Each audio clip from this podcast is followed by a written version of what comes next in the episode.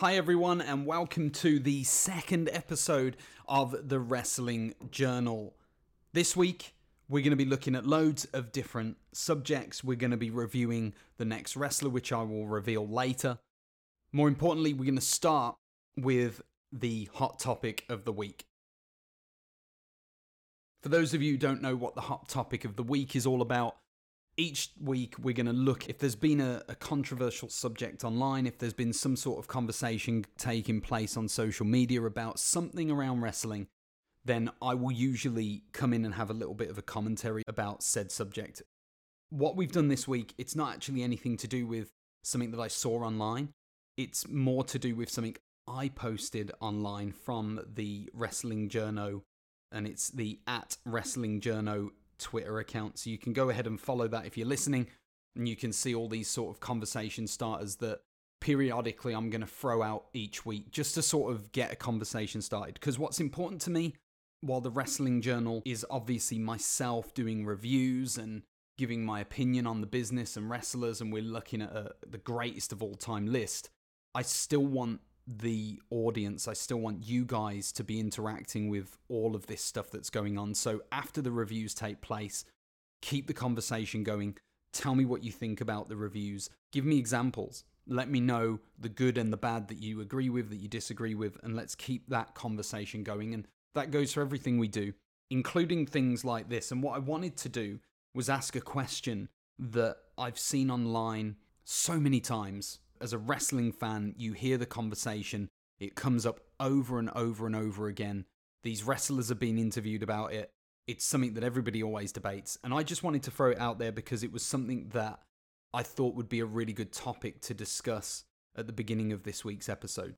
The question that I've asked is Who is the biggest star to never win a major title in WWE?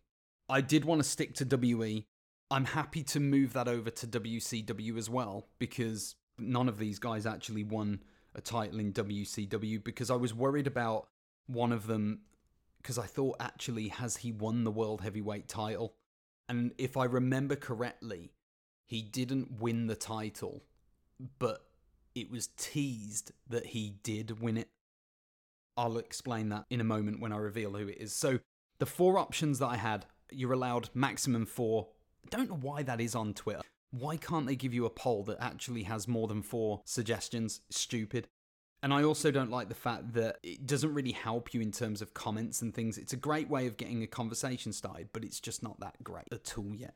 So, Twitter, if you ever listen to this, please change that. Make it more customizable, give us more options, make it better for everyone. Also, the character limits are so low, it just makes it almost impossible to actually write anything into I mean, if you've got a wrestler with a long name, you're forced to shorten it because Twitter doesn't give you the, the character spaces. Anyway, this is me having a rant at Twitter. We won't need to go into that anymore. So the four people in the poll Mr. Perfect is the first one. Ravishing Rick Rude, couldn't put Ravishing in, so it's just Rick Rude. Jake the Snake Roberts, again, can't get the snake in there, so it's just Jake Roberts. And then Rowdy Roddy Piper. When I look at these four, they all have credible reasons for being in this list, and I think all of them could have arguably won the title. There are a couple of honourable mentions that I want to throw in right now. Owen Hart, British Bulldog, they were two people that I would have also thrown into this ring of wrestlers that just never got the chance to win the major title in, in WWE or even WCW. Now, like I said, one of them I remember winning or at least having a shot at the World Heavyweight title in WCW if my memory serves me right, Rowdy Roddy Piper was fighting Hulk Hogan for the World Heavyweight title. He had him in a sleeper hold at whatever event it was, and he was going to beat Hogan for the title. And then something happens, like the NWO interfere with the feed, and the screen, the snow effect comes on, and, and you miss the end of the match. And from what I remember, Tony Schiavone and the guys on the commentary booth are like, he was about to win, but we don't know what happened.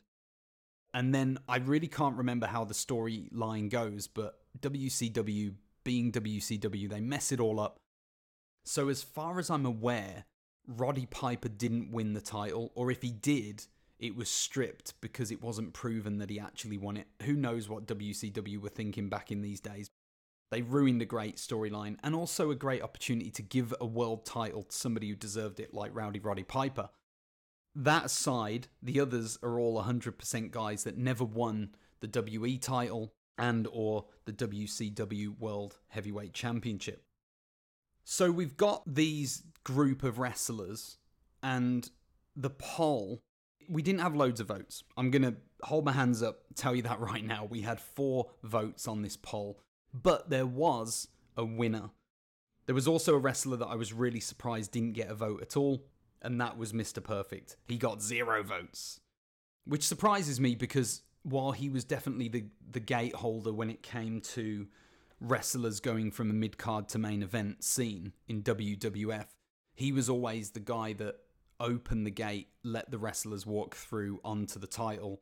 We've already discussed the fact that Mr. Perfect had a run for the title against Hulk Hogan, and actually, I looked at the vignettes and they were really good vignettes. Mr. Perfect really did live his gimmick in the vignettes, he wins at table tennis. It was a ridiculous match of table tennis. Anybody who's played just to a casually good level knows that it was a complete setup for, for Mr. Perfect to win. But at the same time, Mr. Perfect's got some good form with the paddles. He did all right. So they, they did try and push Perfect into the main event scene. And for me, he should have won the title from Hogan, but whether Hogan wanted to to give it to him, I don't know. Mr. Perfect, it seemed like to me, was primed to win it, and he should have at least held the title once, in my opinion. Ravishing Rick Rude is another guy who, when you look at the match that he had with the Ultimate Warrior, he is a guy who could tell a story with a wrestler that couldn't tell a story, that wasn't technically very good, and had a bad reputation of having short matches and not really knowing how to tell a story from a technical standpoint in the ring. And so Rick Rude for me, and obviously I'm going to review all of these guys at some point, but was one of those guys like Randy Savage who was who had this ability to work with anyone and could tell a good story with them. Randy Savage did the same thing with the Ultimate Warrior, a tremendous story told. The Warrior matches for me are very underrated, and I'll go into those whenever we review the Ultimate Warrior, but Rick Rude did a great job and was always, in my opinion, deserving of a title run. I thought, I love heel champions, and I don't think it happens enough nowadays. It always seems to be a hit a face holding the title for years. Not for years, but nowadays it's like months. I miss it. I miss the days of having good heels winning the title and you just want them to lose, but they keep winning because they either cheat or they get out of it. Like, I love those cowardly heels. There's something about them that really attracts me to then want to support the face that's going to fight them and ultimately win the title. So I miss that. And Rick Rude was a great example of one of those wrestlers who could just sell and do everything he needed to. The next wrestler on the list would be Roddy Piper. He is joint second, gets 25% of the vote as well. People don't give Roddy the credit he deserves. We're talking about the guy who was the heel to Hogan's face when Hulk Hogan blew up and when WrestleMania became WrestleMania and when wrestling became Hollywood. Hogan without Piper would never become the Hulk Hogan that we know today. I'm not going to ever debate that with anyone because I just believe it within my being that Roddy Piper was the one who caused all of the heat.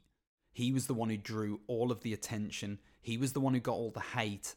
And it meant that you just wanted Hogan to beat him. Everything that was directed towards Hogan, all the popularity came because Roddy Piper was hated. And even if you didn't like Hogan, you wanted to support him because of who he was fighting. And Roddy Piper to me was one of, if not the best heel in the wrestling business, period. So for me, it just made sense that he at some point would hold the world title. It just made sense. I never thought he was a good wrestler, but he just had everything he needed to pass it off as being a champion. I can't imagine how great he would have been if he'd have held the WF title. He just would have gone on to another level, and it's such a travesty that he knew he was never given it.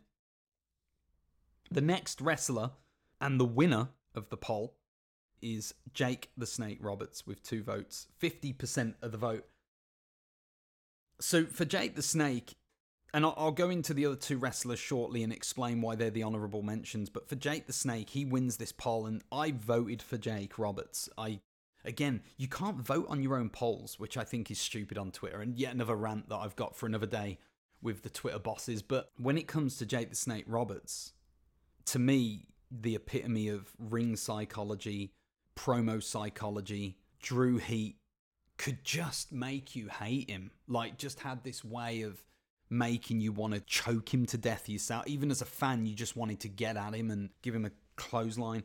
And that's him and Roddy Piper were like that. Rick Rude was a little bit behind in that sense, but Rude was a better wrestler, in my opinion, than Roberts and Piper. So that's where Rude and Perfect, that's where those two really balance it out. But Jake Roberts should have got a title run. In WF, he should have won the title at some point. I think for him, it seemed like timing from from me running back in my head the history of WF, it always seemed like Jake Roberts was a victim of bad timing. He was in the right place at the wrong time. And that was a shame because it always meant that he was never quite ready to be put into the main event scene because he was always trying to put other people over who were sort of coming through. And yet he was also never really given good intercontinental title runs either. I mean, Roberts was just a, an anomaly for me in in WE. Just a really weird deserved so much more than he got, but he was so good on the mic. He sold stories really well. He's one of those guys who didn't need a title run because he was so good anyway. And it's a testament to each of these individuals that they didn't have a title run, yet they're still considered some of the top legends and top wrestlers of all time. And I think that speaks volumes about who they were, their body of work as wrestlers. But I would have loved to see Jake Roberts win a title.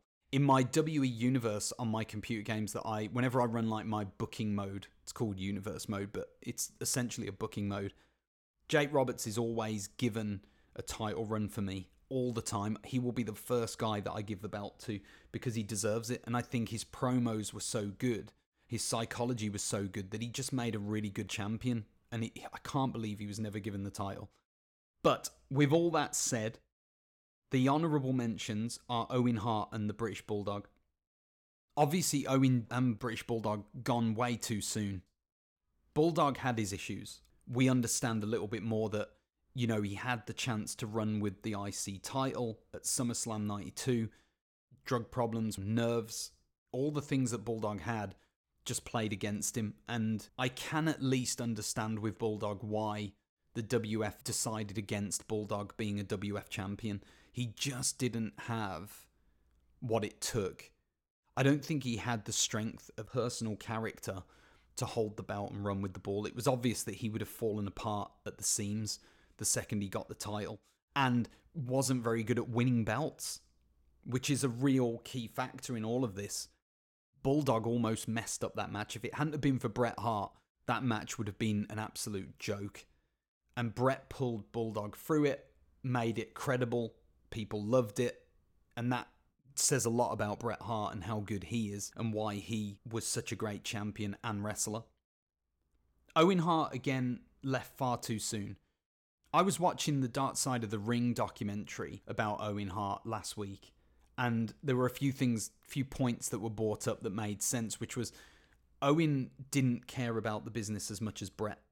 And that's not to say he didn't love wrestling, it's just to say that he didn't take it as seriously as Bret did. And so he didn't really have the same level of ambition as Bret Hart did. He was an ambitious guy, but he didn't have that level of I want to be the best in the business and I want to be recognized as the best ever.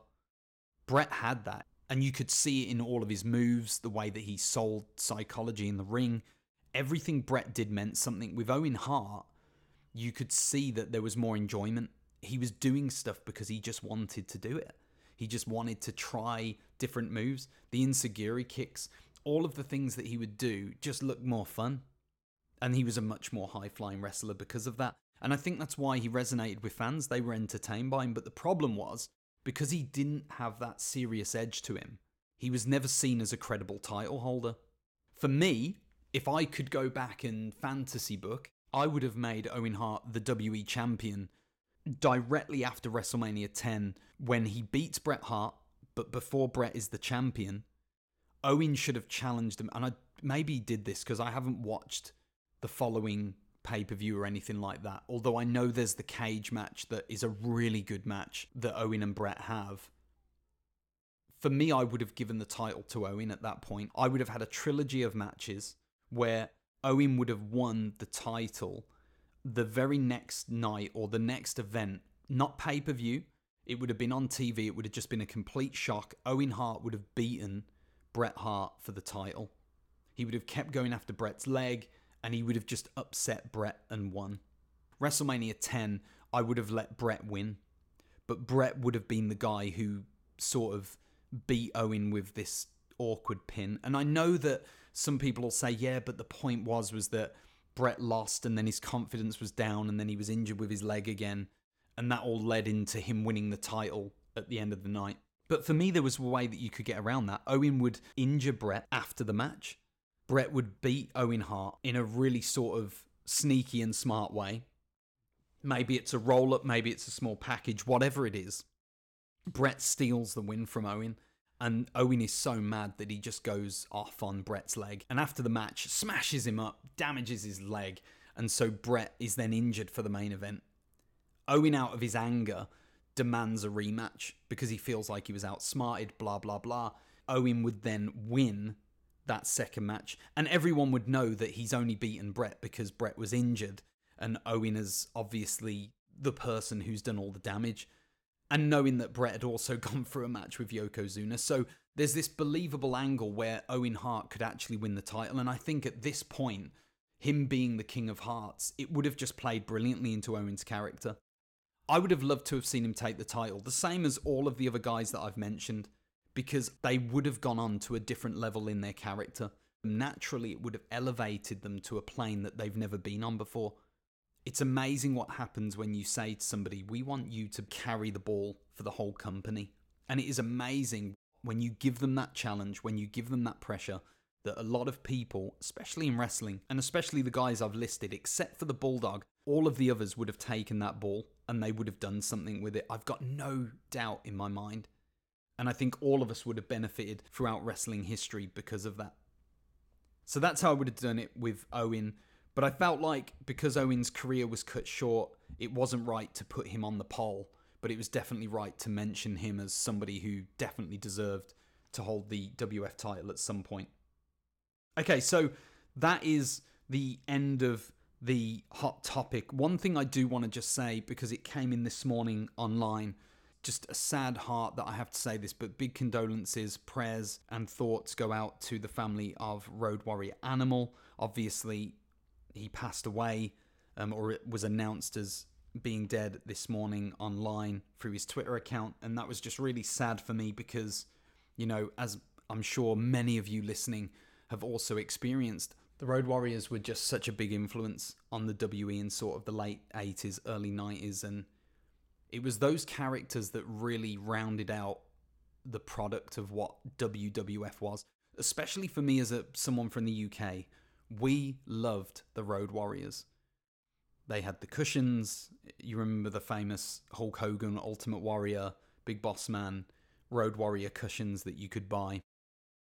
I mean, they were just huge in the UK, and the Road Warriors were really seen as one of the big powerhouses of wrestling. They were just they had that charisma that you couldn't help but love, even though they weren't that great as wrestlers individually. And we'll talk about them as a tag team and individuals at some point in the Wrestling Journal. But for me, they were just an astounding tag team. And that's something that, when it comes to tag team wrestling, it's different to everything else. Singles wrestling, there's charisma with your opponent, right? But in tag team wrestling, you have to have chemistry. I think I just said charisma. What I mean was chemistry with not only with your opponents but with your tag team partner and that is really what makes a tag team great. That's what to me divides the greatest tag teams of all time with the rest of the tag team divisions. It's all about the chemistry that you have with your partner and it's there's something that changes within tag team wrestling where fans will feed off of the chemistry of the two wrestlers.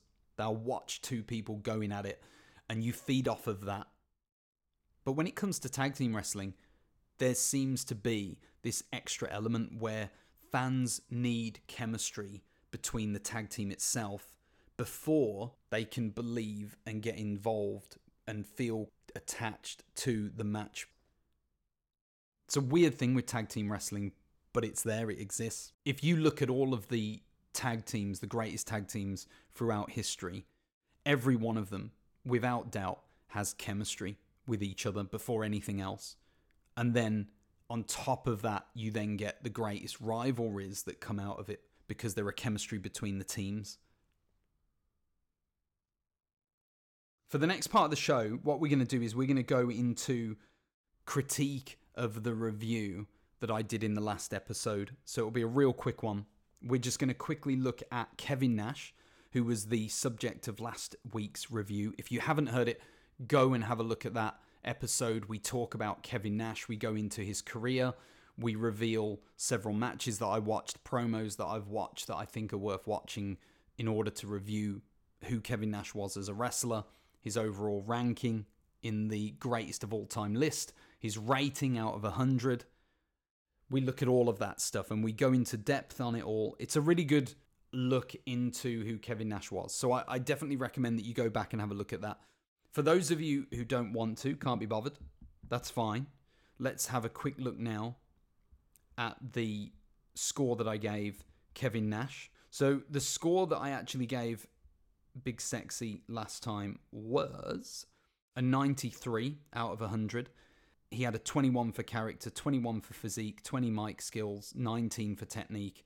He was all threes on the other four areas, a 93 overall, and the 15th top wrestler of all time. The biggest thing that I looked at with Kevin Nash after last week's episode, there's for me there was a big debate over his physique. Is he a 22 or is he a 21? And also his mic skills, is he a 20 or is he a 19? And they they were the biggest areas of contention for me. His physique, he's not a 22 because of the injuries that he had and the fact that there was no way Kevin Nash is going for a, a match that's over 25 minutes and staying in the match believably and credibly. He would have blown out. You could always see that he was blown up in matches after a, a, a good run, and we all know that he had knee problems. For me, it just made sense that Kevin Nash, while he looked the part, he didn't play the part physically all the time, so he couldn't be given the perfect score. And with mic skills, we looked at him being a 20, which at first I felt was too high after I re reviewed it. I talked to a friend about it after, and he sent me some bad promos from Kevin Nash, and I was like, maybe I should drop this down. And I did. But something I've said on this podcast in the first episode is that we're only looking at the peak of their career. I'm not bothered if they've had bad promos because everybody has a bad promo.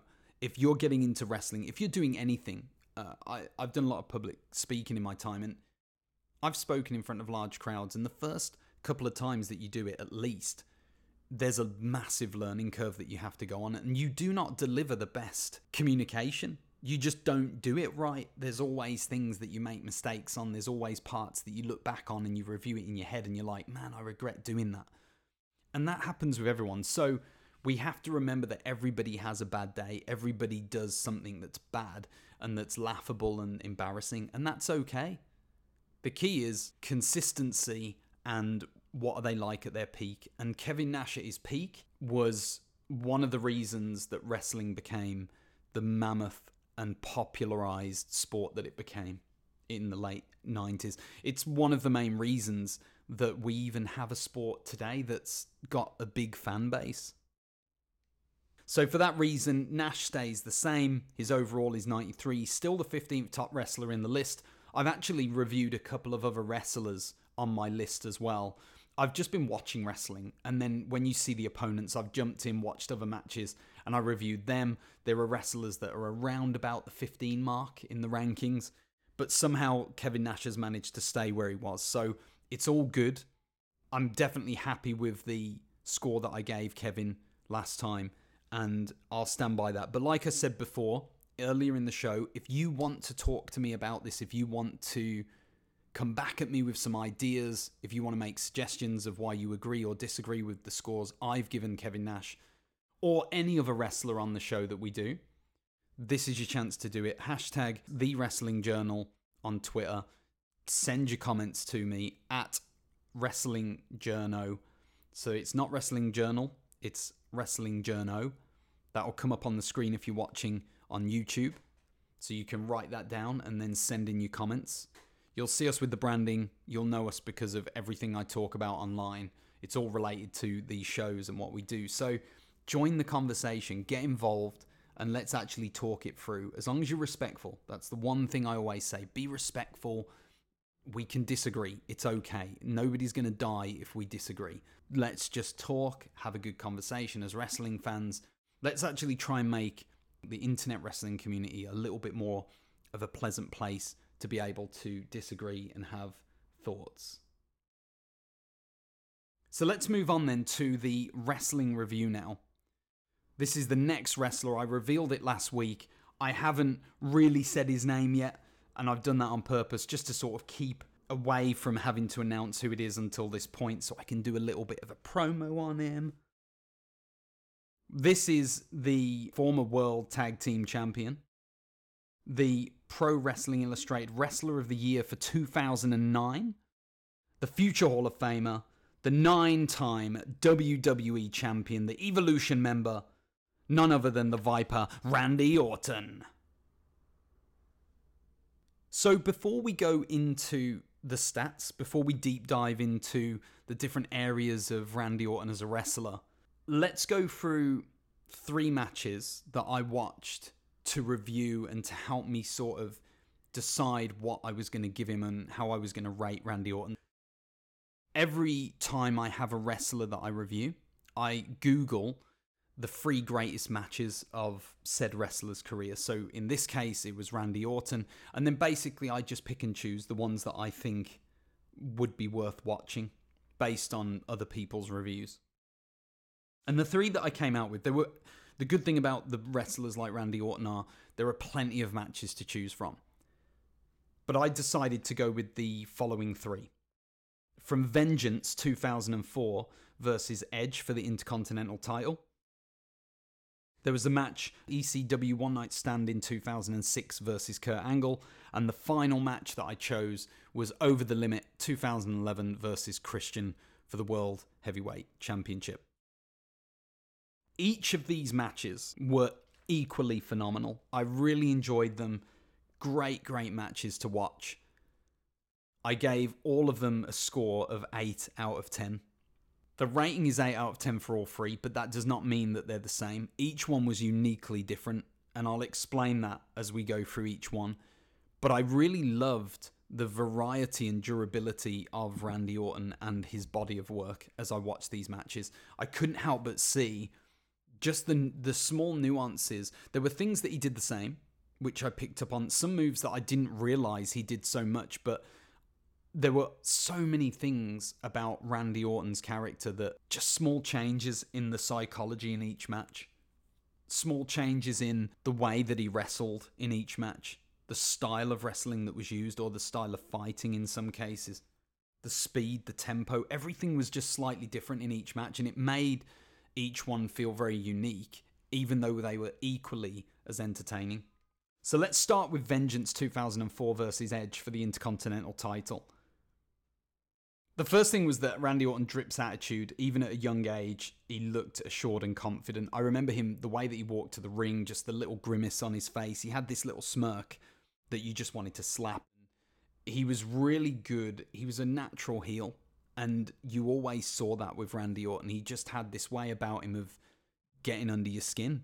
And he drips this great charisma and attitude without talking. And that's something we'll go to when I talk about his mic skills later in the review. Orton had the crowd behind him. That was something that surprised me because I wasn't sure. I didn't watch too much wrestling from about 2003 until 2017, 18 that was a period for me where I just lost interest in wrestling, uh, the modern product. I still loved wrestling.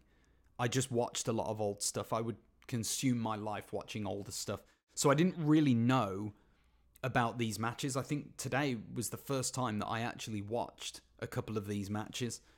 And Randy Orton, I never knew in this period. I knew him from Evolution. I stopped watching wrestling around that time when Evolution disbanded or broke up, whatever you want to say.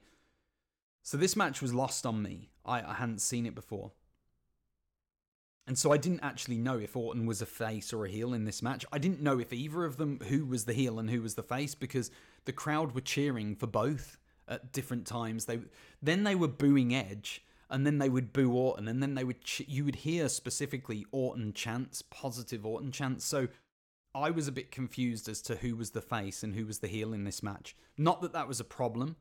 It was just a note that I made when I was watching at the beginning of the match. They started with the lockup, the headlocks, side headlocks, off the ropes, leaps, jumps, falls, going out of the ring to just stall for time.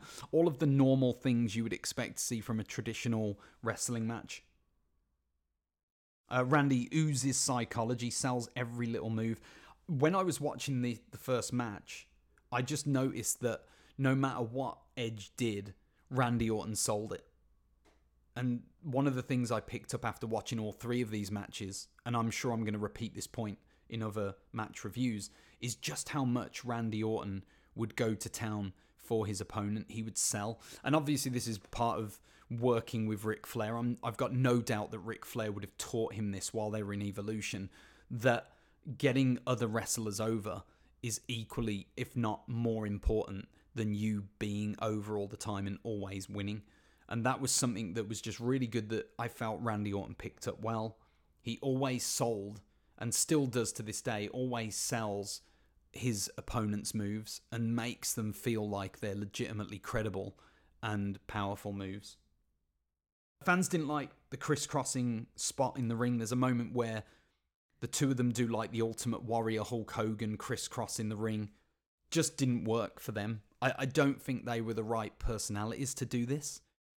Hogan and Warrior were these larger than life superheroes. So when they're running around the ring, their charisma was so high at that moment. And let's not forget, I'm comparing a world title match to an IC title match as well. In the world title match, people were just going crazy because it was Warrior and Hogan. And they supported both of them. And I can see that might be why they did this spot was they were thinking the crowd like Orton, they like Edge equally. So maybe if they do the crisscross spot, people will be left on edge. Who's going to get the advantage from this? But it just didn't go down well. There was booing at that point. It was clear that the fans didn't like that spot. I'm not a fan of it myself because it really doesn't make sense why you would continue to run around the ring, crossing the ropes, crossing your opponent when you could literally just stop in the middle of the ring or just run straight to your opponent and hit them. So I didn't like it and the crowd didn't at the time either.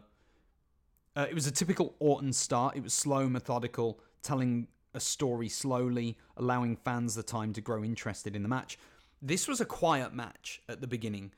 I noticed that the crowd didn't really seem invested. Even on the entrances, there were there were there were Orton chants, there were Edge chants, there was a bit of booing for both as well, but they just weren't really into it. It didn't feel like the crowd loved the match, but that all changes.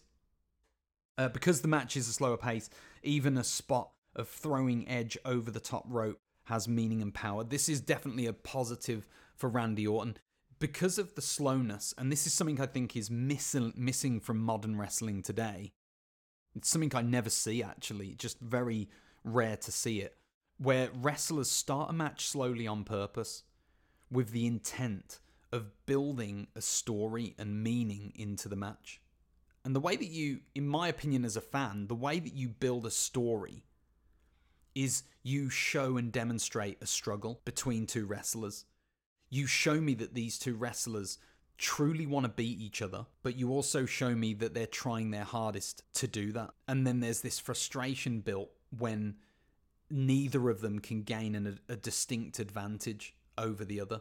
And when you have that moment where you've got two wrestlers who are just fighting tooth and nail to win, but they neither of them can get that edge. What you find is that every move has significance. every single move starts to mean something.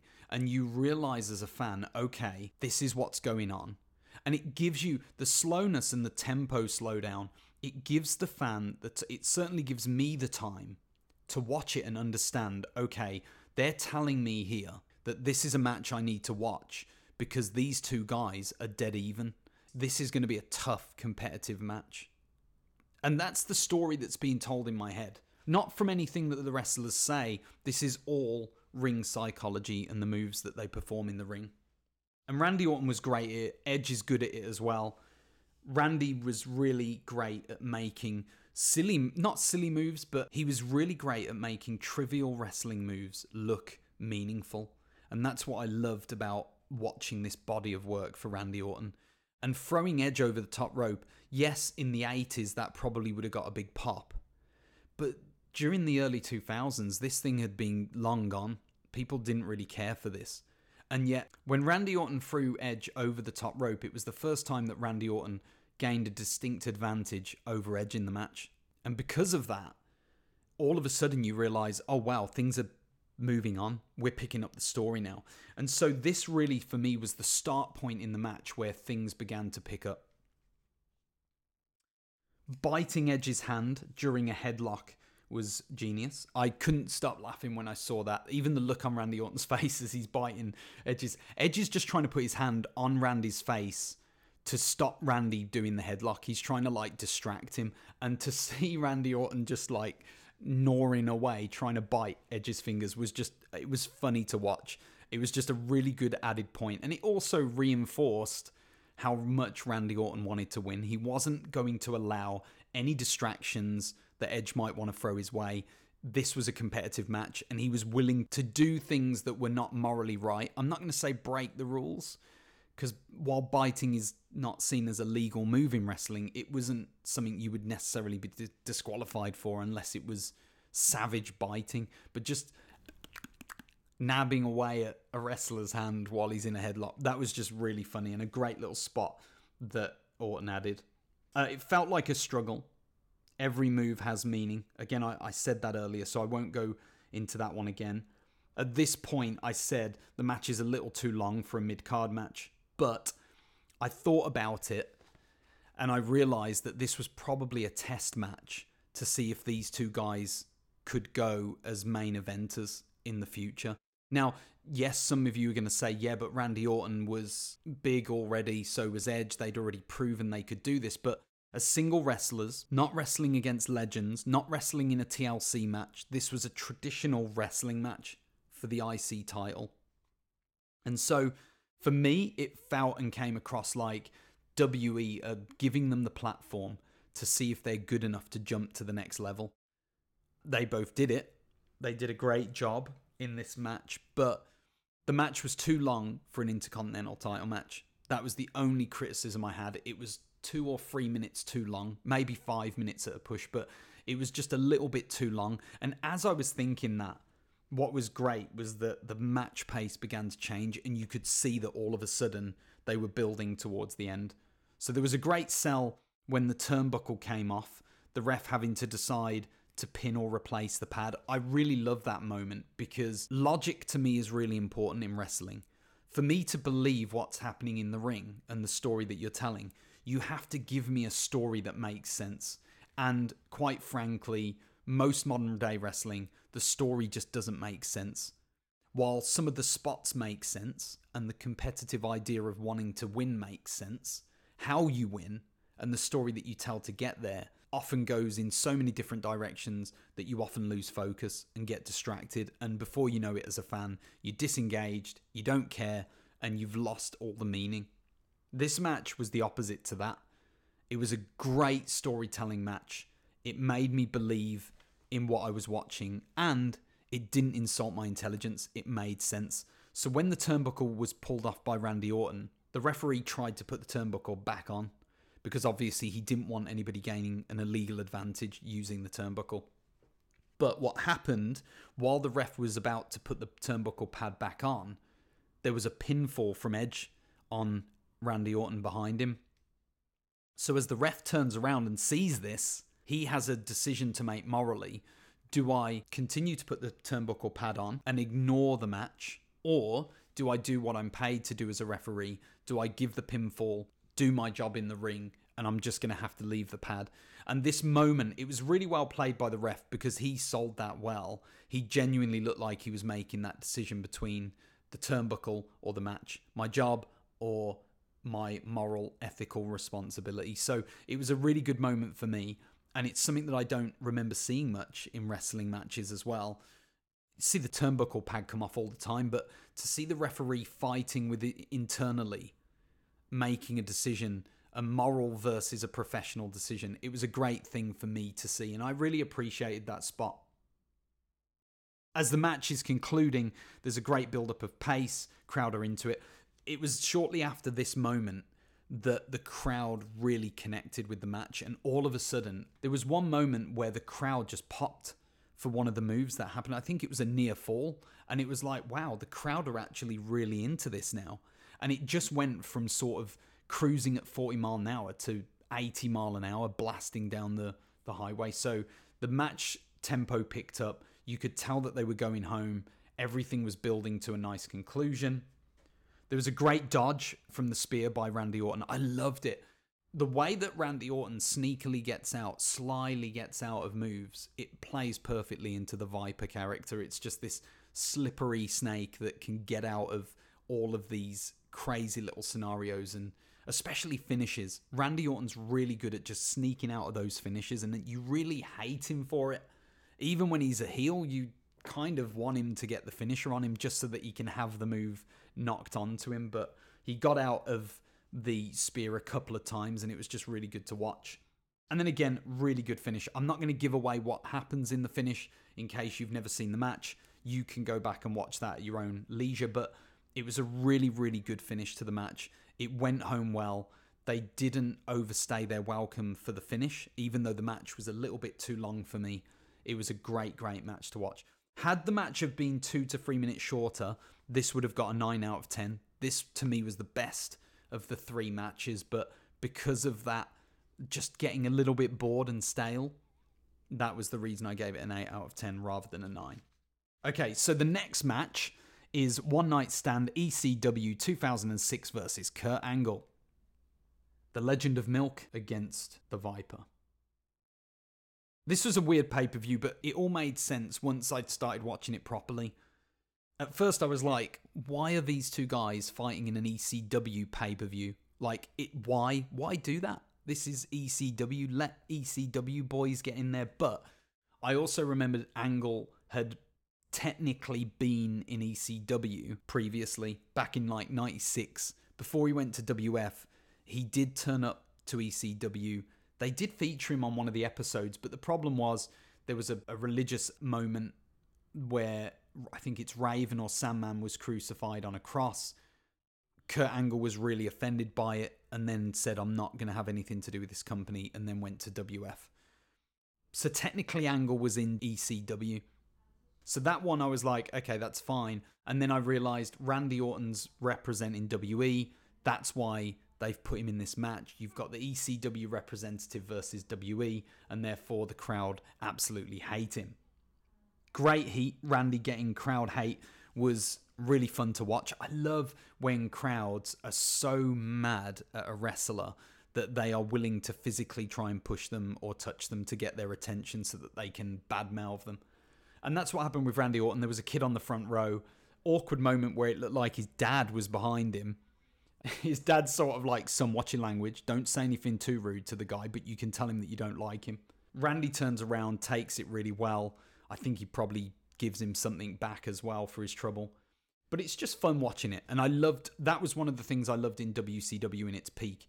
The way that the crowd would get heat on the wrestlers was phenomenal. There was it just adds to the atmosphere of what's going on and you, as a fan watching from the TV screen, you really buy into the momentum that's being built in this match or in this event because you realize how much it means to the normal average person who's paid for a ticket. Wrestlers we know are going to hype matches because they're paid to do it. It's their profession, right? But when fans pay and they hate people so much, There's nothing better than that as a fan because you just buy into it. You're like, I'm sold on this. The fans love it. The wrestlers love it. I love it. And it just feels like this whole holistic moment where you, you're all just in unison on this love of wrestling. So it's always great seeing that. It was a high octane start, really technical match. Kurt Angle getting the better of Randy Orton all the way through the beginning. You've got to watch it. It's just really good the way that Kurt Angle sells everything and the way that Randy Orton just plays up to being this WWE guy that everybody hates. He does a great job of selling it all. A real coward, getting out of everything. Just brilliant to watch. Selling the story brilliantly is what I put next. Orton getting owned, clearly not as good as Angle, but still finding a way to get an advantage. This was where he moved out the way in the corner and Angle goes straight shoulder first into the, the ring post. The way that Randy Orton sneaks out of situations is, to me, an absolute gem of a wrestling move, something that he makes his own as a wrestling character. And this is where I'll talk about charisma later when we go through the ratings, but this is where it really comes to the fore. Randy Orton really sells getting out of moves and he makes it his own little thing where you know that it's a Randy Orton thing that's happening. It, this he's making it his own and that to me is the sign of somebody who's an incredibly gifted wrestler, somebody who can make a normal thing very unique and feel like it's something that they have created or invented. Just a brilliant little thing. Orton more biting, tremendous. Love it when I see him biting people. I never noticed. Maybe I've just not watched enough Randy Orton matches, but I didn't realize biting was such a big deal to him. He does it in all his matches. I didn't realize that biting was such a big deal to Randy Orton. He actually did it in all of the matches that I reviewed. Not many better drop kicks than Orton's. That was another just a random note that I saw. I love Randy Orton drop kicks. He just there are a few wrestlers in the business who can drop kick and you look at it and it just looks like a thing of masterful beauty and you you just have to admire it. And Randy Orton's standing drop kicks are phenomenal. For a guy who's like six four, the way his agility is phenomenal. Next level agility. Orton lives the snake gimmick, getting out of so many finishes and big moves. I've talked about that already. Great noises on the moves, shows real co- contact. If you don't know what I'm talking about, you got to watch this match. You literally hear skin slapping skin when they're hitting moves, and the crowd, and this is an ECW crowd. This isn't like your normal WWE happy clappy family friendly tittle tattle. This is real ECW hardcore fans who appreciate real contact. They appreciate that, and you could hear it in the match, and I loved it. There was no slapping knees, it was literally them allowing and using their bodies to make natural noise to emphasize the contact and the physicality of the match. And it was brilliant. There was one spot in particular where Randy Orton comes off the top rope, it's like a cross body, and you just hear the slap. It's like and you hear it and you can hear the gasp from the audience and i gasped because i was like whoa you don't hear that very often in wrestling. You don't tend to hear it unless it looks forced or fake. This didn't and it looked great. It sounded brilliant. The match ends with a really good finish. I felt like i was going to make another point after that but it was just my notes just say good finish. So again it was a really good finish. They didn't waste time. What the other thing i hate about modern wrestling is the way that everybody does finishing moves 200,000 times before they finish the match. Ridiculous. At this point in time, Randy Orton would try the RKO, but it would always, always fall through. And if somebody kicked out, it would be rare. That was the other thing I noticed from the from the free matches that I watched and from that era as well. People actually respected finishing moves. And there's nothing wrong with trying to do a finishing move 10 or 15 times as long as you only connect once or twice.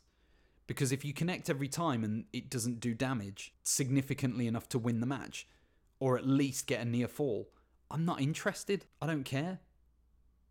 And nowadays it's like near fall after near fall, and you just lose interest because you realize their finishing moves mean nothing. They're not doing any damage. So I love that. And I same with uh, Kurt Angle the same goes for him. Like he tried to do the angle slam multiple times. He got the ankle lock a couple of times, but Randy Orton got to the ropes. That's the good thing about submission moves as finishers. You can always legitimize how somebody can escape them because they can get to the ropes or they can reverse the move. It's difficult with there's just more options with submission moves in my opinion. And you can legitimize a submission move a lot more easily because of the pain and the fight and the competitive nature of the person who's on the receiving end of it where they're like Stone Cold when he was trying to fight out of the sharpshooter at WrestleMania 13 you can tell such a powerful story from a submission move. It's a great for me it's a lost art submission move wrestling where you actually tell a story through submission moves. I think modern wrestling fans don't like wrestlers on the mat doing wrestling things and that's such a shame because we need more of it Okay, so the final match before we go into the main review over the Limit 2011 versus Christian. This one I've got the least amount of notes, probably because at this point I knew that I'd already written notes that would simply just repeat things I've already said. But Orton here is in his peak condition. If you want to see how I've rated Randy Orton's physique and you need evidence to justify the score I'm going to give him for this, look at this match. Look at 2011. Randy Orton is in the shape of his life. He's always been in great shape, but there's something about 2011 when I looked at him and I was like, geez, I would not want to get in the ring with that dude. He just looks jacked. Unbelievable. Peak condition, Randy Orton. Randy Orton has incredible agility. When you think of the name the Viper and you compare the way that a snake is they're arguably the most agile creatures on Earth. No bone structure, they just slither, they can fit in and around objects, and they just move so smoothly wherever they want to go. And Randy Orton epitomizes that. He is the personification of the Viper, and what I love is the way that Randy is able to slither his way out of any situation in any given match at any given time. And it's something that he's continued to do throughout his career. I don't think he's ever stopped doing that. And I really appreciate the build up and the tension that that adds to every match. And I think that's why people love RKO out of nowhere kind of thing. It just builds that tension of you never know when it's coming, but you know it's going to happen. And when you think that about a wrestler, you naturally want to watch them.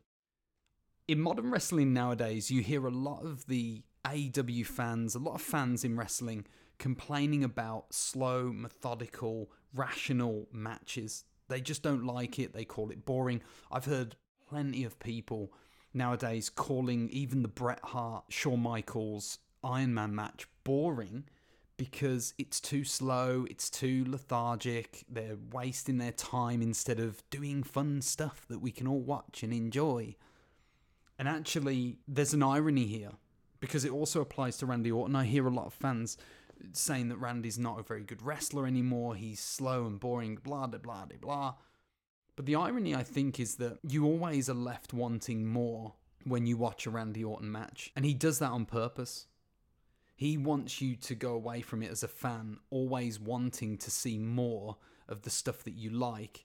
And I believe that he intentionally holds back, knowing that that's what people want to see. And so he gives you enough of it that it makes you satisfied when you see it, but also it keeps you demanding more. And I think that is a brilliant way to be able to control the emotion of the fan and to know that, okay, they're going to want more here. They're going to want to see me do these more of these fast moves. Well, I'm going to hold back instead of doing more of the flippy stuff like all these modern wrestlers seem to do nowadays. Randy Orton is still going against the grain. This is part of his rebellious nature that I've talked about before. He's going against the grain, saying, No, I'm going to pull back on all of the agility stuff and I'm going to do it in a very limited capacity. So that when you're watching me, you're not going to know when it's coming, but you'll know it's there. And when you see it, you'll appreciate it and it'll leave you wanting more. And I think that's a really intelligent psychology that Randy Orton brings to every match that he's in. And also with the way that he utilizes this incredible and insane amount of agility that he has. More biting from Randy in this one. Again, he's bitten somebody in every match, whether it's Kurt Angle or Edge or Christian Just really like it. It breaks the match up. It adds a little bit of like nasty comedy to it. When you're watching those slow holds in the middle of the ring, whether it's a headlock or a side headlock, chin lock, whatever it is, people do get bored in those moments. But to add those little moments in where you're biting, where you're doing something illegal, you're trying to get out of the move in a way that's not really acceptable, it just keeps your attention as a fan. You know that you have to watch because you don't want to miss something like that. So, again, it's another really clever way that Randy can slow down the match pace. They can get into a position where they're resting and they're setting up the next moves and etc. etc but it just keeps the fan wanting to watch and engaging instead of turning off for those few seconds. This was definitely the fastest pace of the three matches. It's good to see the switch up because I mentioned this before. There is a big variety in, in the three that I reviewed. Each one is unique, each one is different, each one has its own pace, it has its own tempo, it has its own style. And I really love the way that Randy Orton seems to adjust to every opponent that he fights. Whoever he's performing with, there always seems to be a unique resonance of Randy Orton saying, I'm going to make this match different from any of the others that I've had before. I'm going to make this match special, unique. It's going to have stuff that you may have seen it before, but it's going to be done in a slightly different way.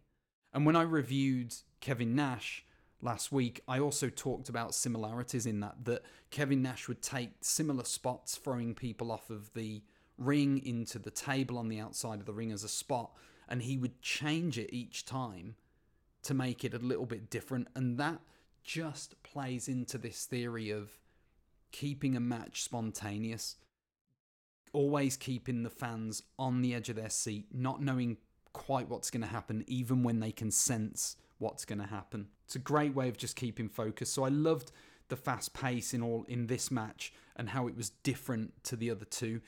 Again, just really good variety. It's great to see that. It's great to experience it as a fan to watch somebody's work and see that they can work in different styles, levels up your appreciation and respect of the performer.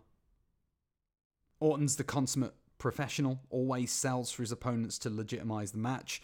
I could pick on specific moves, but it would just get boring because I would pick on every single move. That's how meticulous Randy Orton is when it comes to displaying pain and suffering in the moves that his opponents give him. And I love that. I think it's really respectful from Randy Orton to do it. It's a a trait that the very best wrestlers are always remembered for. Bret Hart is talked about so lovingly by former opponents because he not only does moves and is safe to work with, but he allows his opponents time and space to sell. He allows his opponents that opportunity to look overpowered, stronger, like they're winning. He sells for them, and Ric Flair is the same. And the best sellers in the business are always remembered for that. And I think Randy Orton does it a lot as well for his opponents. Whether he's going to be remembered in the same way or not uh, remains to be seen. But Hopefully, he will because he does a tremendous job with every opponent that he fights with. The next bit that I loved was a variant of the Boston Crab. I mean, at least that's what I would call it. And literally, the comment that I've written is wow. I saw this, it's like a reverse Boston Crab, where on a normal Boston Crab, the wrestler who's applying the hold will sit down almost like a sharpshooter position. The legs are tucked around the front of the wrestler's body, underneath the arms, and then the wrestler pulls back, sits down on the lower back of the opponent, and that causes pain. This was like the opposite. Randy Orton was standing up. He was actually standing up over Christian. Christian's face was facing the ground, and Randy basically picks Christian up into a Boston crab. But instead of him being sitting down and pulling back on the legs, he's actually standing over him and he's pulling the legs forward and using his body for momentum to hurt the back and arch the back of Christian. It looked really good. It was a bit weird at first because it was new. And when I first saw it, I was like, what is he trying to do? Is this an actual move? And then once he stopped and locked it in, then it just seemed to become, and you could hear the fans as well. The fans reacted in the same sort of way. Once they realized, oh, he's going with this, whether it was a mistake or whether it's a legit move he's trying to do, They just bought it and went with it. And eventually it, the fans started supporting it. And that's the beauty, I think, of new things. When you do a new move, something that people haven't seen before, they don't know how to react. And I, again, this is something that I think is great from Randy Orton from a psychology standpoint. When you look at spontaneity, when you look at the idea of variance and keeping the viewer guessing at what's coming, when you can do things that they haven't seen before, they do not know how to react because it takes a few moments for their brain to adjust to what they're seeing. And how great is that for fans to be caught off guard? There's nothing better when you're, and, and this goes for me, I was caught off guard. There's no better feeling because you appreciate the wrestler and what he's doing even more for actually outsmarting you. I always love Randy's RKO build up. Just really cool. You know that he's mad. You know that he's getting to that point mentally where he's ready to do the move and he feels like he's got his opponent set up to do it. That's great to watch. And again, a great finish to the match. Just really simple, good finish to the match. And that obviously built to another match with Christian. I believe he had three matches with Christian, and this was like one of the biggest. I, I never watched wrestling at this point, but I do remember reading about the Orton Christian storyline this year in 2011. I remember seeing it. People were saying how great it was. It was like the rivalry of the year kind of thing. So I did want to watch it at the time. I'm glad that I've watched it. I'll probably go back and watch the other two matches now because it felt like a middle match of a trilogy and I'm not sure if it was. It was just fun to watch. Really good match. I'm not a big fan of Christian, but this was a really good match. And Christian entertained me, sold me on it. I believed it. I think Christian's a little bit weak looking compared to, especially compared to Randy Orton, who's 6'4. Christian really managed to make himself believable in this match. I loved the way that he sold the spear moment and he was just trying to really rev it up as, you know, this is a tribute to Edge my best friend. Just really good moments like that. So I want to give Christian a bit of credit there as well, considering that's a wrestler that I don't necessarily like as much as uh, as other guys. So those are the three matches that we've reviewed. I hope you've enjoyed that. If you want to watch them, go on the network.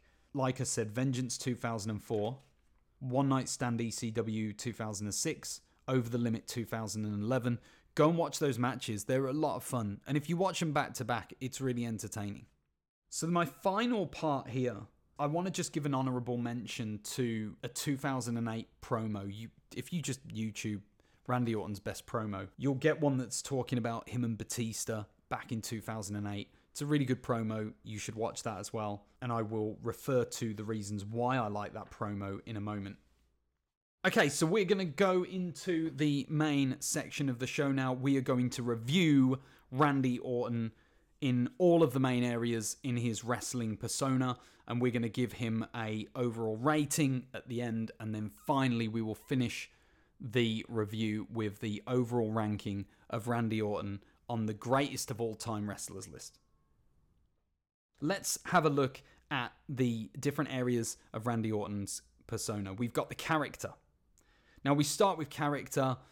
I've explained it in previous episodes what I mean. If you want to know the ins and outs of the meanings behind all of these areas, please go back, have a look at the introduction episode. It's a heck of a long episode, but I go into the detail of what I mean behind each of these areas of a wrestler's persona. I don't want to explain it every week because it just adds loads of time onto the podcast and it, I don't want to repeat myself all the time. So go and have a watch of that and get all of the information, get all the know how so that you understand when I review these wrestlers what I'm talking about. But for character out of 22, I have given Randy Orton 20. The reason I haven't given him a 22, I'm going to explain something that I didn't explain in the introduction episode, and I'm not repeating myself on this bit. When you're 20 out of 22, that's when you hit like the elite level. So anyone who scores 20, 21, or 22, they are considered in the elite category for that section. So, for example, for Randy Orton, I believe he's in the elite character section of wrestlers where he has a character that has got over. He's done something significant in the industry. And that's what separates him from other people who just aren't quite seen as that elite. A 21 out of 22 would be another step up from the elite wrestler. It would be someone who has managed to get their character to a place where it's unique, but it's not quite considered one of the greatest characters of all time.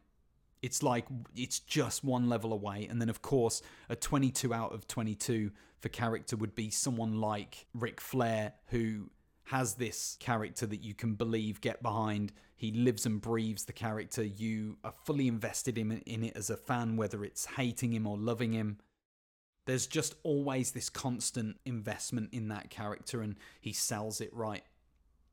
And Randy Orton's a 20. He he just misses out really on those two things, and this is something that I wanted to bring up in the review specifically about Randy Orton. And it's a very simple but powerful statement. Randy Orton is potentially the greatest wrestler of all time.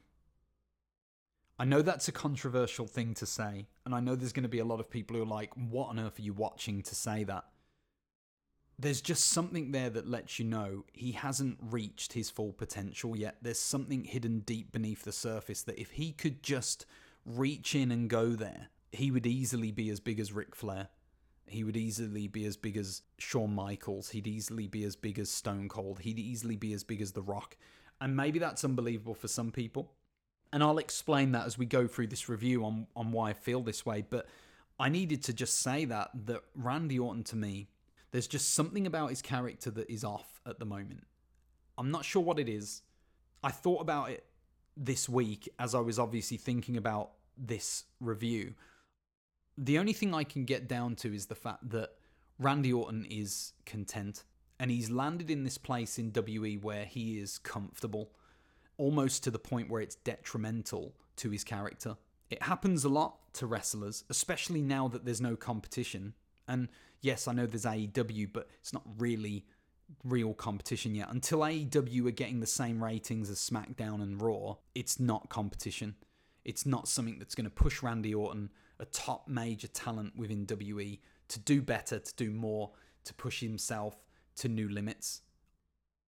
Randy Orton has the ability to be the best wrestler of all time. There's no doubt in my mind about that.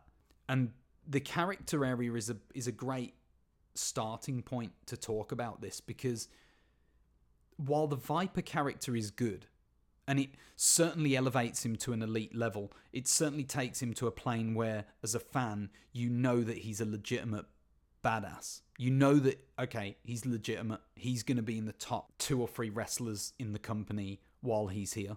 Okay, you're legitimized, it's fine. The problem that I have with Randy Orton's character is, is that he doesn't push further. So that instead of you being comfortable with him being in the top two or three wrestlers, he should be pushing the envelope where he is the top wrestler to ever exist, period. And he doesn't do that enough for me. Maybe he's just too respectful of people who've been in the past. But for me, if he were to take his character and say, I'm the best there's ever been. And I know some people will go back to, he said this when he was the legend killer. The problem with that is when he was the legend killer, he was still green to the business. He was still learning. There was still a lot of imperfections. Now that he's had the career he has had, now he's at this point where physically he's still got a lot in the tank. There's still loads that he can do.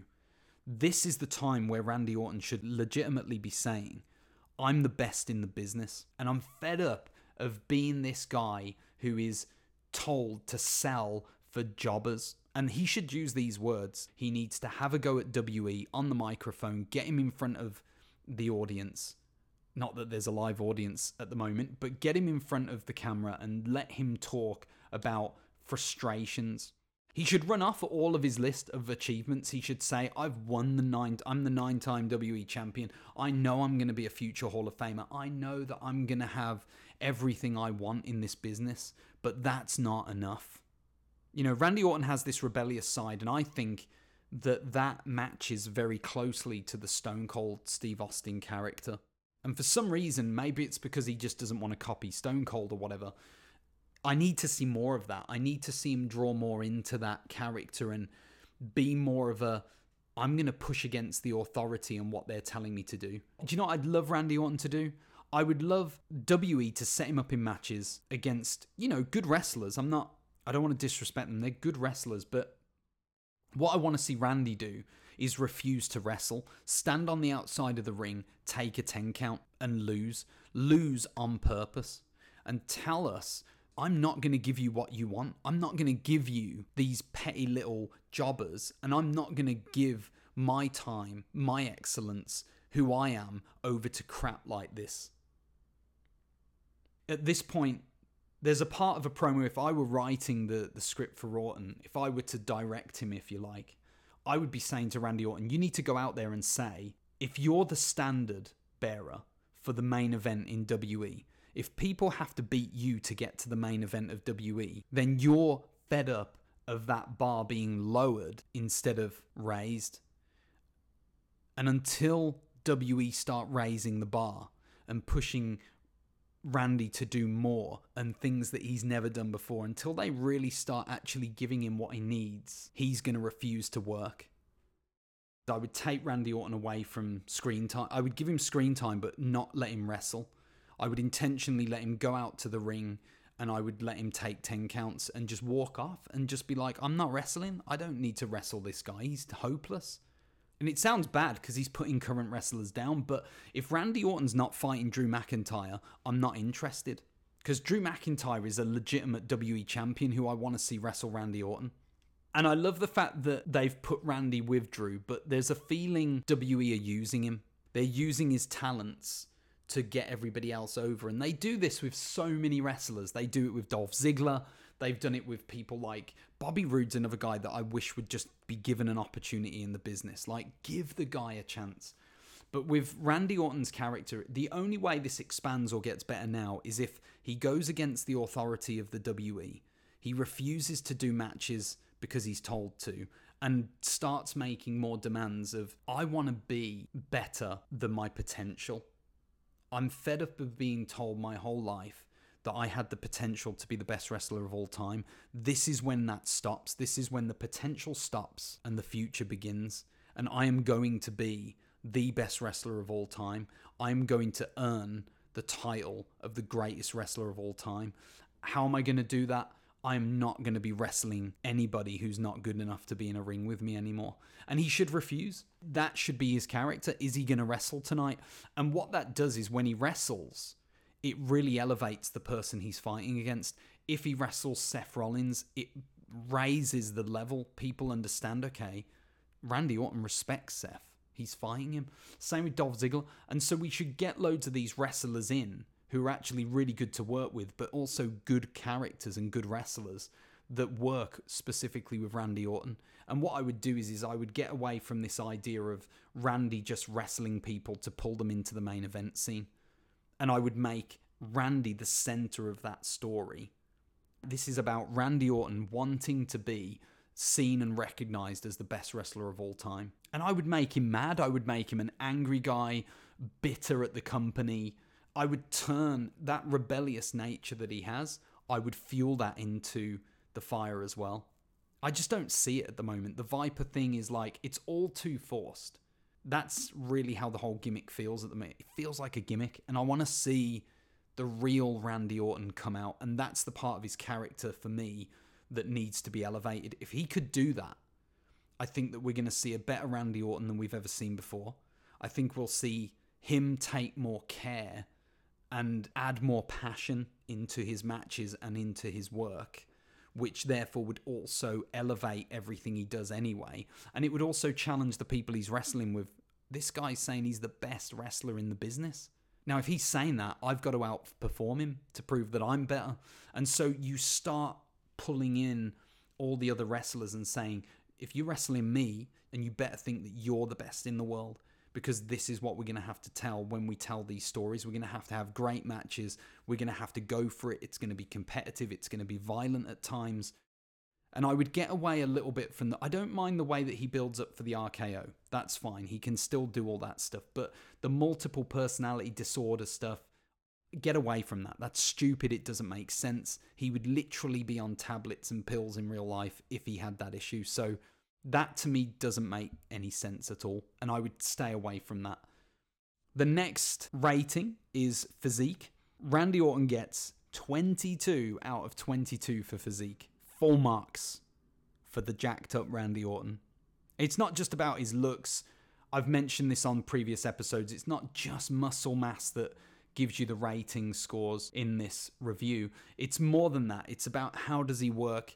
This is a guy that has been in the business for a very long time now and he's consistently been there. Of course, he's had the odd injury. We know that he's had to leave every now and then. And I think that's normal for wrestlers to get injuries that last 6 to 12 months. Like it's going to happen at least once in most wrestlers' careers unless they're ultra careful about what they're doing.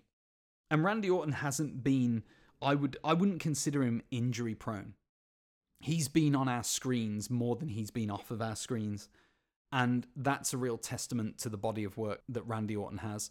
He's a very safe worker, but he's also safe in terms of what he does for himself. He doesn't overstretch himself to the point where he's going to get injured. And part of that, I think, comes because he's comfortable. This extends back to the character thing. I think I'd love to see him push further physically to show that he is the best, or at least one of the best wrestlers in the world. But from a physique standpoint, this is a guy who could easily do an Iron Man match. He works the same way as Bret and Shawn Michaels. So he could easily pull off a, an Iron Man match. I'd love to see him do that. I know a lot of people wouldn't, but I would love to see him in a, a sort of one to zero Iron Man match with someone like Drew McIntyre or Seth Rollins. I think those those two matches could really work because you would have Seth where it would be Seth sort of wriggles out, somehow resiliency builds up, he can just somehow kick out of everything. And then eventually, either he would finally get the RKO and get a victory over Seth, or Seth would wriggle out of an RKO attempt, nail his finishing move, and he would steal the win in the Iron match. That's the way I would book it. For Drew McIntyre, it would be similar, but it would be more competitive. It would be more, these are two guys are just tooth and nail going at it. They're very close to each other. They're just both powerful beings who know how to wrestle. And it would just be this clash of really good wrestlers and power and strength coming face to face against each other. And so I would make it like a 1 to 0 victory in whichever way the company wanted it to go. So physique wise, Randy Orton, 22 out of 22. He's got the height, he's got the build, he's believable, he can go, he doesn't blow up. He works at the right pace for someone his size, but he can also switch up the pace when he needs to. He has everything when it comes to physique. So for me, Randy Orton has got the perfect wrestling physique. The next area is mic skills. And for mic skills, I've given Randy Orton 20 out of 22.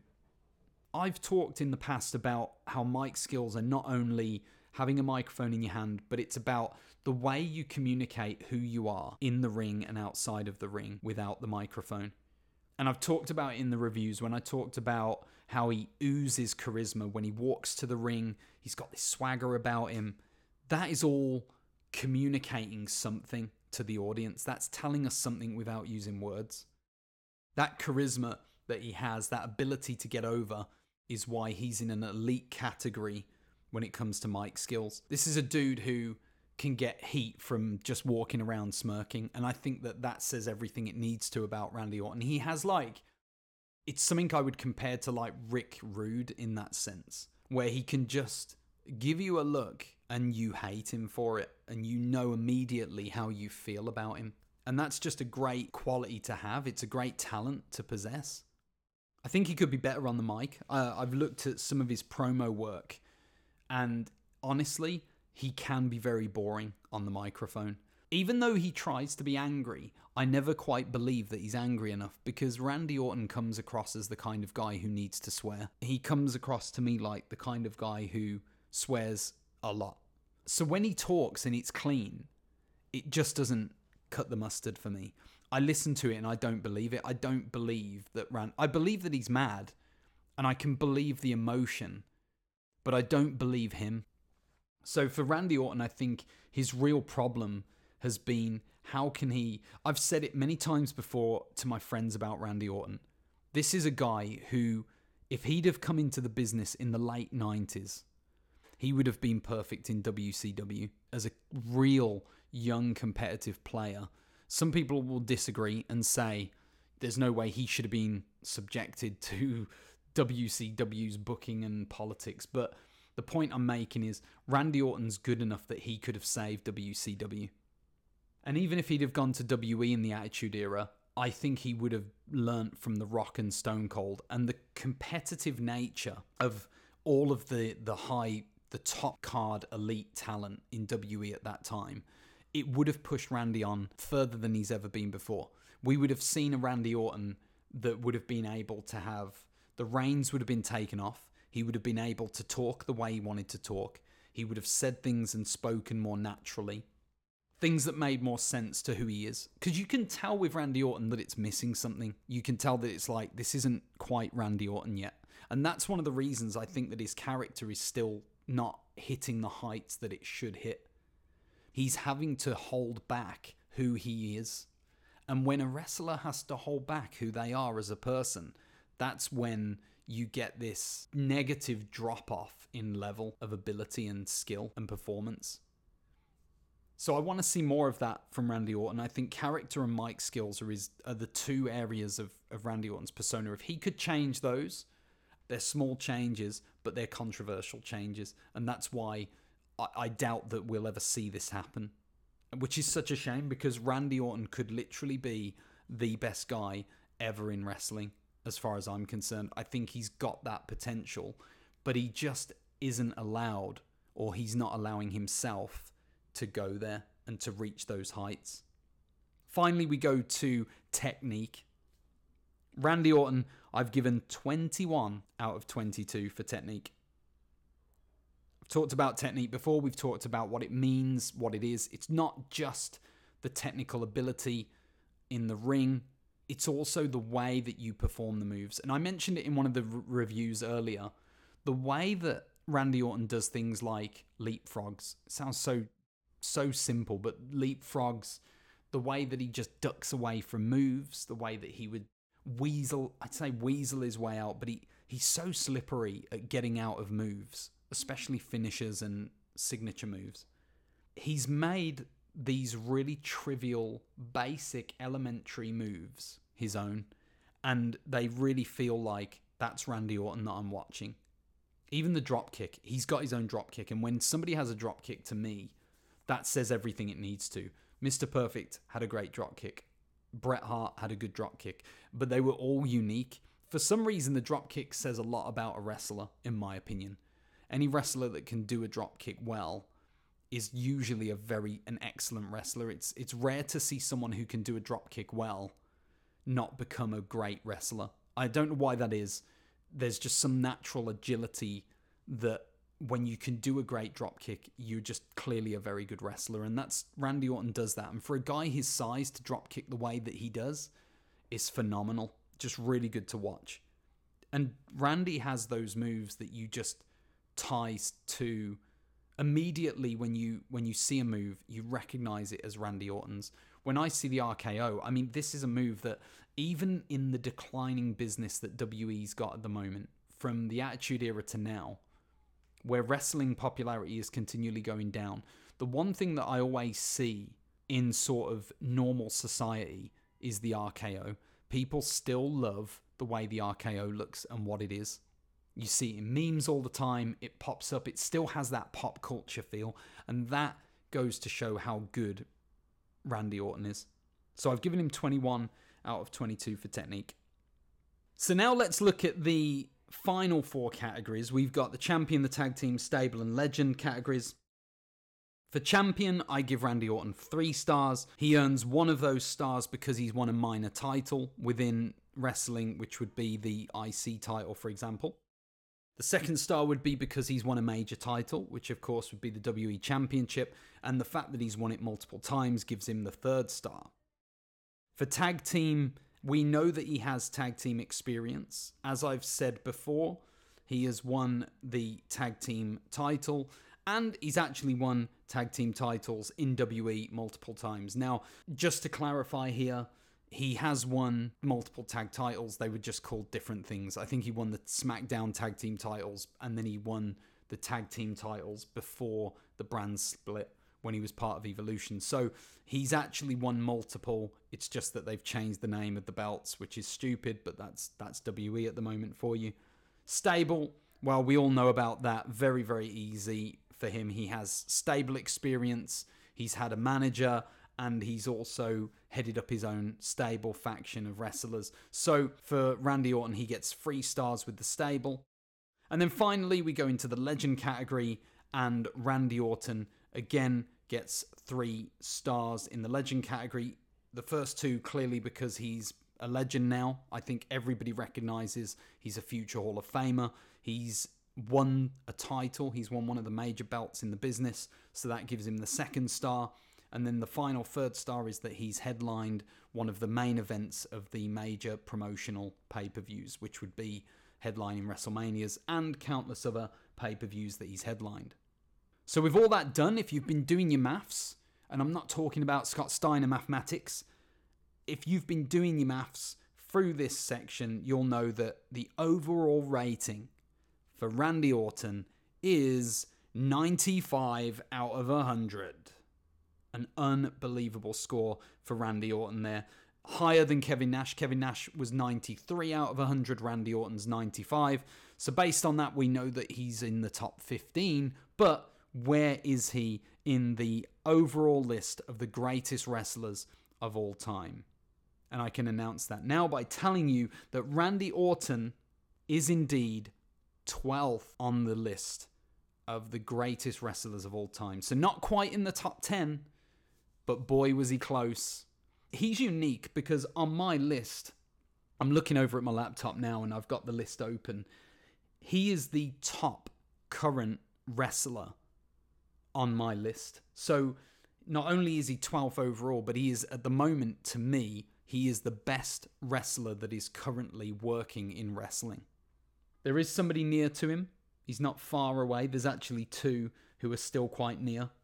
And so I think it's important just to state that Randy Orton still has time in his career to prove that he's better than I've currently rated him. I'm hoping, I have like a prayer that Randy Orton will throw the shackles off and WE will either force him to be unleashed or Randy himself will just say, he'll get to a point in his career where he says, I need to have that one big final run that really defines my career.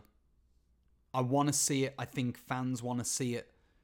You know, Eric Bischoff said Randy Orton is one of the most underrated wrestlers of all time. And I agree. Just underutilized, underrated. But this is a guy who has so much to offer the wrestling industry. And I really just hope that he's given that push that he needs, whether that's somebody telling him that he needs to change and do things differently. I just want somebody needs to stoke the fire within him that just motivates him to want to be the best ever. And if somebody can do that, I don't know if anybody has the capability in WE. I'm not sure. I would have thought Triple H would have been the guy to do that. But he's at this point in his career now where he's the Hall of Fame. He knows he's in the Hall of Fame. Like he it's guaranteed he's got the ring. And that's so sad because he's so much more and can be so much more than he is at the moment. And he's already a great wrestler. He just he can get to a different level if he tries and he just needs to let loose and forget everything he's been called in the past. Forget the fact that you've been told that you've got the potential to be the best and just go out there and do it. That's what I want to see from him, and and it's nice. It's it's always nice when you're considering the review and you're talking about your opinion in your head of what you think of Randy Orton, and then somebody with the experience of Eric Bischoff in the industry, whether you respect him or not, comes out with this kind of statement about Randy Orton, and it's in line with everything you think. So it's always nice and reassuring to have that. And I want to see more from him. And I think my message would be if I was going to book him, it would all be about stoking that fire. I would make, I would put Randy Orton in a scenario where he would be angry about the way he's being booked. And I would do it so that it stokes that fire within him. And I would give him a microphone and I would say, Tell us, tell us how you feel. Tell everybody how angry you are that we're undervaluing you. Tell everybody what you think about yourself. Be arrogant, be angry, be rebellious. Make us believe in you again and make us want to watch and make us want to follow your progress for the rest of your career. Make us believe that you're the best wrestler of all time and prove it. So that's that's it for the review today. We've managed to get episode two done. We've looked at obviously the hot topics. We've had the review of Randy Orton, which has been a really good look into parts of his career today and all the elements that make Randy Orton who he is. Finally, now that we've talked about the rating and his ranking, we can now reveal who will be in episode three. For next week's episode, we're going to look at a wrestler that I loved growing up. He was one of my ultimate favorite wrestlers. Alongside Stone Cold Steve Austin, this guy was my favorite wrestler in my teenage years growing up. I really believe that his name and reputation has been dragged through the mud. Undeservedly so, and I'll go into that in the review next week of Bill Goldberg. That's right, people. Goldberg's next in episode 3. As for now, we are done with episode 2. Please join the conversation online after this. Let me know what you think about the whole episode. I'd love your feedback. If you're watching on YouTube, make sure you leave a comment. If you're watching or listening on another platform and you want to comment and get involved, hashtag the wrestling journal on Twitter, or you can at me at wrestling journo, and that's journal minus the A and the L, substitute it with an O, and you have wrestling journo. So come and follow me and we can engage online. We can talk about your opinions of who the greatest wrestlers of all time are. You can talk about Randy Orton, whether you agree with me. You can talk about Kevin Nash, whether you agree with me. And let's have a good, respectable conversation and show people that the internet wrestling community can be a positive place where we learn to disagree respectably.